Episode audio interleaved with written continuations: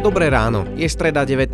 júna. Vítajte pri počúvaní ďalšej časti pravidelného týždenného podcastu portálu Interes. Internet je aktuálne plný černobylskej tragédie. Zabúdať však netreba ani na udalosti, ktoré sa v marci 2011 odohrali v japonskej Fukushime.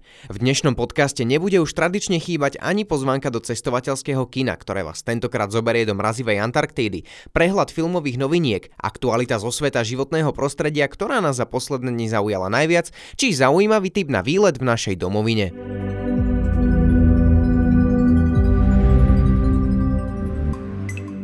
Dňa 11. marca 2011 postihla Japonsko asi najväčšia tragédia od druhej svetovej vojny. Paradoxne aj táto mala súvislosť s atomovou energiou. Kým v roku 1945 zhodenie atómových bomb na Hirošimu a Nagasaki bolo spôsobené vojnovým konfliktom, o 66 rokov neskôr tragédiu spôsobila sila prírody.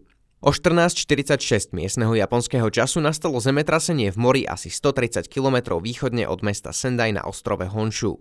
Trvalo 6 minút a dosahovalo hodnotu 8,9 momentového magnitúda. Pre ilustráciu je to najsilnejšie zemetrasenie zaznamenané v Japonsku a celosvetovo štvrté najsilnejšie zemetrasenie. Veľké zemetrasenie spôsobilo masívnu vlnu tsunami. Tá dosahovala výšku až 10 metrov, aj keď ostrov chránili bariéry, s takou výškou sa jednoducho nepočítalo. Bilancia katastrofy bola neuveriteľne tragická, vyše 15 tisíc mŕtvych, vyše 5 tisíc zranených a vyše 9 tisíc nezvestných ľudí. Zničených bolo 125 tisíc budov a v dôsledku poškodených plynových potrubí vznikol celý rad požiarov. Celý ostrov Honshu sa v dôsledku zemetrasenia posunul o 2,5 metra. Zemetrasenie a vlna tsunami však spôsobili aj jeden veľký problém. V prefektúre Fukushima sa na pobreží nachádza jadrová elektráreň. Skladá sa zo šiestich ľahkovodných varných reaktorov typu BVR, ktoré poskytujú dohromady výkon 4,7 GW. To z nej robí jednu z 25 najvýkonnejších na svete. V čase zemetrasenia boli tri reaktory v prevádzke. Na ďalších troch sa vykonávala údržba. I hneď po zemetraseniach sa reaktory, ktoré boli v prevádzke, automaticky zastavili a to zasunutím kontrolných tyčí do reaktorov. Následne nabehli dízlové generátory, ktoré začali reaktory ochladzovať. Jadrová elektráren zemetrasenie zvládla a všetko vyzeralo relatívne v poriadku. Zmena ale nastala v momente, keď hodinu od zemetrasenia prišla vlna tsunami. Jadrová elektráreň bola chránená zábranami proti vlnám, no zábrany mali výšku iba 6 metrov. Tsunami ich tak prekonala a voda sa dostala až k elektrárni a tam zaplavila generátory slúžiace pre núdzové chladenie reaktorov. Najväčšie problémy tak mohli začať. Ako sme už spomínali, vo Fukushime bolo 6 reaktorov. Problém predstavovali 3 reaktory, ktoré boli až do zemetrasenia v prevádzke. V reaktore číslo 4 sa nenachádzalo palivo a reaktory číslo 5 a 6 boli vo forme odstávky a katastrofu po počiatočných problémoch zvládli bez poškodenia. Aj keď boli aktívne reaktory i hneď po zemetrasení odstavené, stále produkovali teplo, ktoré bolo potrebné odstraňovať chladením. Keďže ale záložné generátory po zatopení nefungovali, začala narastať teplota a tlak. Na začiatku bola totiž najvážnejšia situácia na reaktore číslo 1. Keď totiž teplota presiahne 900 stupňov Celzia, nastáva reakcia zirkónia, ktorá je súčasťou palivových prútov s vodnou parou a vzniká oxid zirkoničitý a vodík. Okolo reaktora sa nachádza ochranný kryt jadrového reaktora, tzv. containment. Do neho sa teda vypustila z reaktora číslo 1 radioaktívna para, ktorá obsahovala aj spomínaný vodík. Pre ochranu reaktora potom z kontajnmentu vypustili nahromadenú paru, čím sa však uvoľnila aj radiácia. Tá bola nameraná ako v areáli, tak aj mimo neho. Do prostredia sa dostal radioaktívny jód 131 a cézium 137. Vodík je ale pri kontakte so vzduchom výbušný a to sa stalo aj deň po záplave. Výbuch zničil v pomocnej budove betónový prístrešok, no containment ako aj reaktor ostali nepoškodené. Inžinieri ale mali stále problém s chladením reaktora. Postupom času a narastajúcou teplotou dochádzalo k taveniu paliva a nielen na reaktore číslo 1, ale aj na reaktoroch číslo 2 a 3. Akútne sa teda riešila potreba chladenia reaktorov, keďže sa elektráreň nachádza na pobreží. Keďže sa elektráreň nachádza na pobreží, začali na chladenie používať morskú vodu, ktorú k reaktorom vystrekovali pomocou požiarných cisterien. Aby bolo možné chladiť reaktory, bolo ich ale treba najprv odtlakovať. Tým sa opäť uvoľnili do okolia radioaktívne častice. Tento proces sa používal až do 22. marca, kým sa nepodarilo získať elektrické napájanie. Dva dní po začatí tragédie však chladenie reaktora číslo 3 bolo neúčinné a aj tu museli vypustiť radioaktívnu paru a opätovne nastal výbuch vodíka, ktorý však nespôsobil poškodenie reaktora. O dva dní neskôr sa situácia ešte viac vyhrotila, tentoraz na reaktore číslo 2. Nastal opäť výbuch a ten poškodil aj nádobu reaktora a objavila sa na ňom trhlina. Tu sa najprv pokúsili utesniť špeciálnym betónom s polymérmi, avšak neúspešne. Utesnenie sa nakoniec podarilo až tekutým sklom. Týmto procesom sa podarilo zastaviť únik vysokoradioaktívnej vody vody do Tichého oceánu. Približne v tej dobe bolo do oceánu vypustených 11 500 tón mierne radioaktívnej vody, aby sa uvoľnili priestory pre skladovanie vysokoradioaktívnej vody unikajúcej z reaktorov v dôsledku chladenia. Problém nastal aj na reaktore číslo 4, ktorý síce nebol v prevádzke, no vznietila sa tam nádrž s vyhoreným palivom, ktorá obsahovala aj plutónium. V decembri 2011 napokon došlo pri všetkých reaktoroch k ústavu, keď teplota klesla pod 100 stupňov Celzia a únik štiepných produktov do atmosféry bol tak už iba minimálny.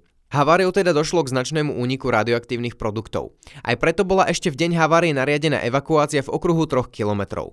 Okruh sa ale následne navyšoval, v konečnom dôsledku bolo evakuovaných až 150 tisíc ľudí. Na priame ožiarenie nezomrel nikto, no v roku 2018 zomrel jeden zo štyroch pracovníkov elektrárne vystavený radiácii na rakovinu plúc. Fukushima je súčasne s černobylskou haváriou ohodnotená na medzinárodnej stupnici jadrových udalostí iné s najvyšším stupňom vážnosti 7, teda veľmi vážna havária. Ak by sme porovnávali tragédiu s Černobylom, tak únik bol vo Fukushime približne štvrtinový. Dopad na ľudí bol ale našťastie oveľa miernejší. Súviselo to najmä s veľkou mierou kontroly pri vypúšťaní radioaktívnych častíc a tiež to, že veľké množstvo radioaktívnej vody bolo vypustené do Tichého oceánu.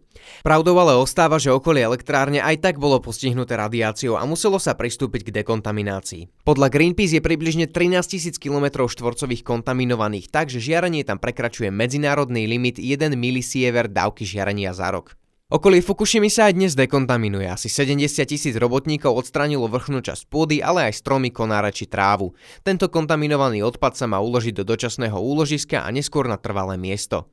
Akcia odstraňovania ale stále pokračuje. Rovnako pokračujú aj práce priamo v elektrárni, kde pred dvomi mesiacmi začali odstraňovať palivo z tretieho reaktora. To by malo trvať približne 2 roky. Takisto sa vo vnútri elektrárne snažia zabrániť úniku 1 milióna tón radioaktívnej vody, ktorá je tam umiestnená v dôsledku chladenia reaktora. Dekontaminačné práce ale postupujú a úrady už dokonca povolili ľuďom vrátiť sa do oblasti ležiacej asi 7 km juhozápadne od jadrovej elektrárne. Nie divu, že mnohí ľudia sú skeptickí a zdráhajú sa vrátiť na miesto postihnuté jadrovou katastrofou.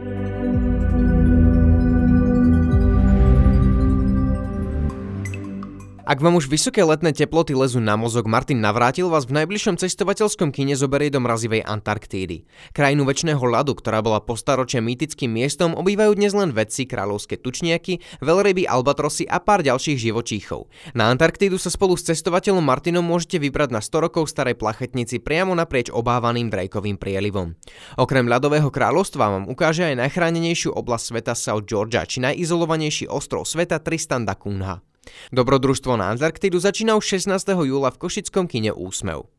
Nie je to tak dávno, čo do kín zavítal tajný život maznáčikov a prezradil nám to, čo robia naši domáci miláčikovia, keď akurát nie sme doma. Ak však tento podarený animák vašu zvedavosť neukojil, môžete sa tešiť na pokračovanie. V tajnom živote maznáčikov 2 sa už od čtvrtku 20. júna dozviete, ako sa vaši miláčikovia vyrovnávajú s veľkými emóciami. Okrem toho sa od štvrtku môžete tešiť aj na komediálny titul Podfukárky, v ktorom sa môžeme tešiť na komickú Rebel Wilson a prekrásnu Anne Hathaway. Film Chrisa Edisona rozpráva o ženách, ktoré milujú bohatých, skazených a sebaistých mužov. Nejde im totiž o lásku, ale o peniaze.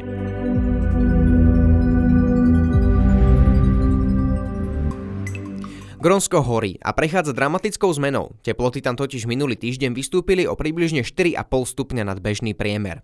Dôsledkom toho sa na najväčšom ostrove sveta začal vo veľkom topiť ľad. Počas letných mesiacov je topenie grónskeho ľadu úplne bežným javom, no rýchlosť, ktorou sa to dialo počas minulého týždňa, hneď zalarmovala celú vedeckú obec.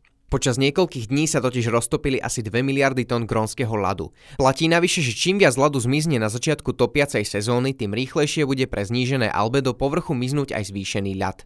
Vedci si preto myslia, že rok 2019 bude pre Grónsko rekordným a môže prekonať aj pamätné leto 2012, kedy sa vôbec po prvýkrát v histórii pozorovaní počas letných mesiacov roztopil všetok grónsky ľad.